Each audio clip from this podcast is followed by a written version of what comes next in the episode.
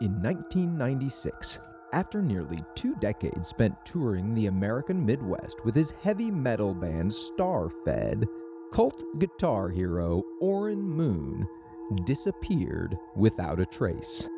Despite dozens of distraught fans, the music industry barely noticed his absence. While law enforcement assumed Moon had simply fled the country or joined a religious commune. For nearly two more decades, the true story went untold. Then, in early 2016, a music journalist for National Independent Radio received an unmarked package that contained over 200 dated microcassettes with a handwritten letter that read This is the story of Orrin Moon. He was an amazing musician, a loving father, and the best demon slayer the world never knew.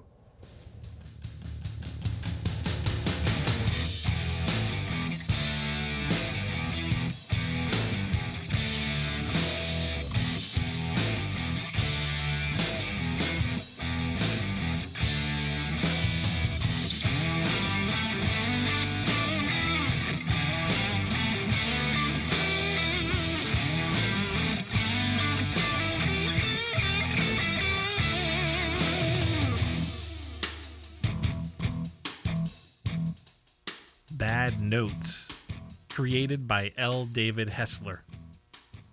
Part 3.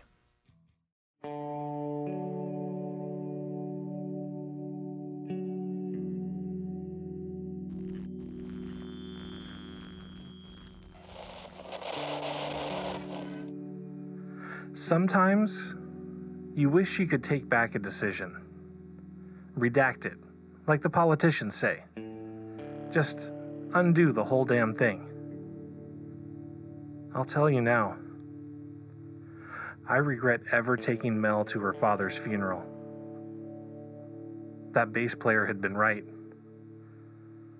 The thing in the coffin, it wasn't Mel's dad.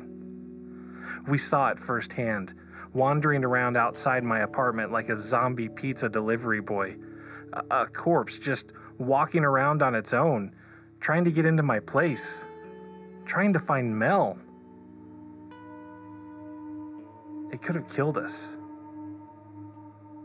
I mean, why didn't it kill us? We'd decided to swing by Mel's apartment before I went to work. It'd be a hell of a day, I was sure, and I didn't really want to go in but it was a job and I couldn't afford to go without work. Still, I was worried about Mel, and I told her as much.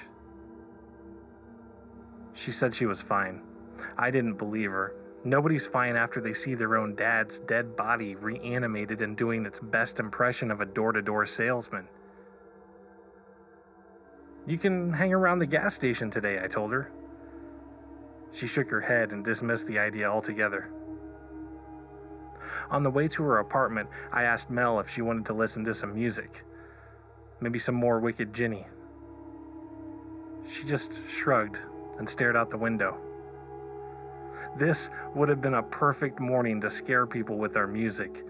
So many decent citizens going to church, meandering through town by car or on foot. Sunday morning was probably the worst for traffic in Mason's Post. All the families headed to church at the same time. Even the back streets were sluggish on Sundays. Normally, I felt like an outsider when they saw me not going to church. Like they knew I was destined to live some sort of horrible life because I couldn't commit to a weekly routine. But today, today I just wanted to ask them all for help. Tell them that maybe there was some truth in the shit they were talking about every week, and maybe see if it was okay if I took some notes on how to avoid uncomfortable encounters with undead rock stars. You think we should have called the cops? I asked her.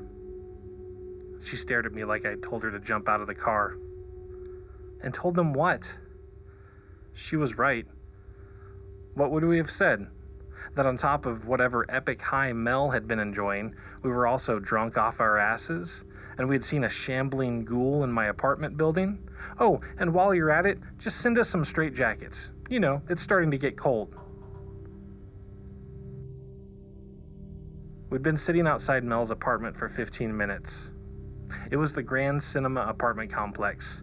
Decades ago, it had been the town's hotspot for watching films. Art Deco, enormous red curtains, sprawling valances on the walls. Then the place went tits up, and the city turned it into a low rent apartment building. Mel had lived there for six years, ever since she graduated from high school. As we climbed the stairwell to Mel's unit, an old woman with minuscule glasses and enormous gray hair met us on the way down. She smelled like mothballs and rose petals. She smiled and put a hand on Mel's shoulder. Melly, she said, using a nickname I'd never heard in my life. I'm so sorry about your father. I know you weren't on the best of terms. I'll pray for you. Mel nodded and said thanks though it was the kind of thanks that said, Get the hell out of my face and don't pretend to know how I feel, you cross eyed old coot. The woman's smile grew larger as she told us she had met Mel's uncle. Nicest fellow, she said.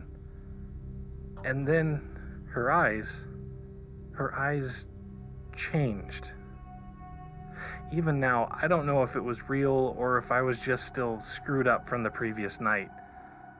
But as she spoke, her eyes took on this mud color.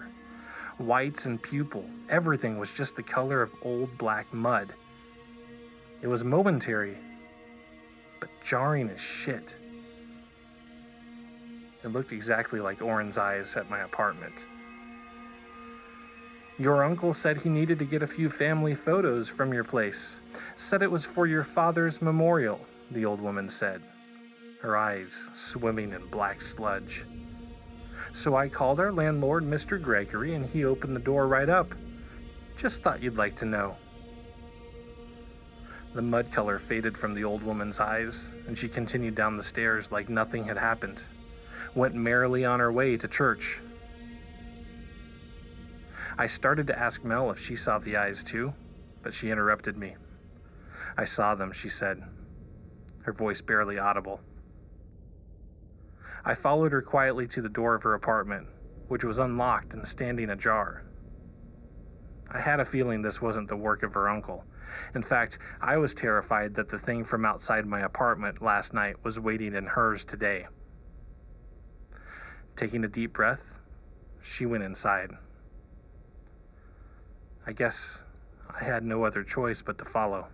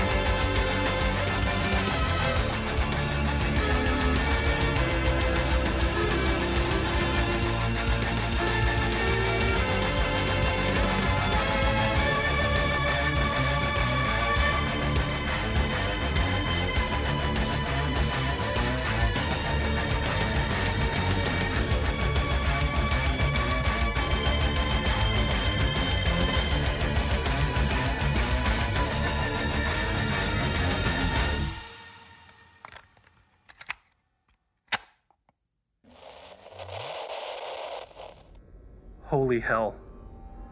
I mean, holy hell. Someone had done a number on her place. The couch was upturned, TV was laying face first and busted on the floor. The bedroom was torn to shit, dresser drawers emptied and left like building blocks on top of her bed. Her closet seemed to have vomited all of its contents onto the floor. Anything that could potentially contain something else had been emptied and tossed aside. I mean, it was straight out of a movie. I asked her, Your uncle did this? What, is he an asshole? She shook her head. She was right again. Why would he have done it? Hadn't the pudgy man at the funeral home told us nobody showed up for the family viewing? There hadn't even been any family photos at the funeral. Mel began digging around her scattered belongings, picking out the things that mattered most a bottle of whiskey, a stack of Wicked Ginny CDs, a flannel shirt. I told her it was time to call the cops. She said, No cops. I said shit was getting weird and we needed help. She said the cops wouldn't help, they'd just blow us off. I guess she was probably right. But I didn't care. While she sorted through her shit, I tried to find the phone. It reminded me of trying to help someone pack before they moved. All the random stuff just thrown around the apartment had no meaning, no value, no connection for me.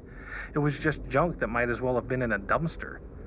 I accidentally stepped on a plastic dinner plate that had been hidden beneath a mound of guitar magazines, and it snapped like a bone beneath my foot. I noticed a guitar cord coiled in the ground like a pissed off snake. Hey, what about your instruments? I asked her. She shook her head and grunted. They're in the van. What? Like everything? She said, Yeah, everything. Then she disappeared into her bedroom. Her punk band, Giants of Science, had performed at the Mason County Fair two weeks ago. it had been great. Small children cupped their ears with their tiny hands, and, and elderly people walked out in the middle of the performance. Look, I'm no musician myself, but even I understand that getting someone to leave during your show is pretty freaking cool. I assumed her band would have felt the same way. So it seemed kind of strange to me that her stuff, all of it, would still be in the band's van after all this time. Normally, she treated that shit like it was enchanted, kept it in her apartment like an altar to the gods of rock. I found the telephone line on the wall in her kitchen and followed it across the floor to the couch. Crawling on my hands and knees, I managed to pull the cradle and the handset out of the shadows. A red light on the machine's control panel blinked repeatedly, a reminder that there were missed messages. Mel cheered with joy and leapt out of her disastrous bedroom, stumbling over a couch cushion that had been tossed into the doorway. In one hand was a plastic sandwich bag filled with weed. The other hand had twisted itself into the international symbol for hell yes. She was throwing the horns for a bag of weed. They didn't take the good stuff, she said with a broad grin. I told her she had a new message. She seemed indifferent to the idea and definitely more excited about the sandwich bag. She finally sat down on the couch next to me. She turned the bag of weed over in her hands like it was a toy, then nodded. Play it. The first recording had been made at 5:15 that morning. It was from an employee at the funeral home. The pudgy man in the gray suit, I assumed. His voice was both frantic and apologetic. We listened like two toddlers hearing a bedtime story, mouths gaping and eyes wide as he dropped a hell of a bomb on our asses. Holy shit, Mel said, leaning back into the couch and pressing her palms against the sides of her head. She stared at the popcorn ceiling and then closed her eyes. I was hoping it was all a nightmare. Orrin Moon's body was missing. Of course, that wasn't news to us. We sat and stared at the answering machine for several minutes. Then she took a deep breath and said, She was lying. The old lady on the stairs, what she said wasn't true. Mel gazed around her apartment. And then it struck me too. In all the time I'd known Mel, she'd never had any family photos in her place. She said, Whoever broke into my apartment was looking for something else.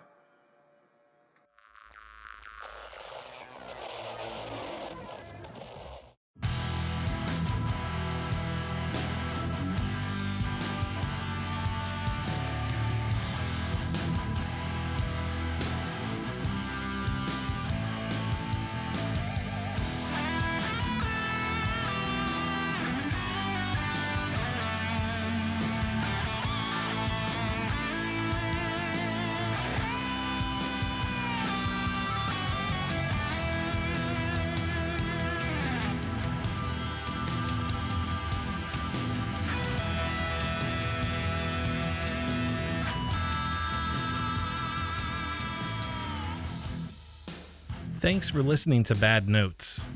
The show is written and produced by me, L. David Hessler. Find more of my work at ldavidhessler.com. Support this podcast as well as my future work by visiting patreon.com slash ldavidhessler. You can also follow me on Twitter at ldhessler. Leave a review of the podcast on iTunes, Stitcher, and SoundCloud to help spread the word. This week's mixtape guest is Primitivity. Find more information about their band and music at primitivity.com. The title music is produced by Ethan Meixel. You can find more of his work at ethanmeixel.com. The national independent radio host at the beginning of the episodes is portrayed by Adam Martins, my partner in crime fighting over at the B Mega podcast, where we make new superheroes and villains every week.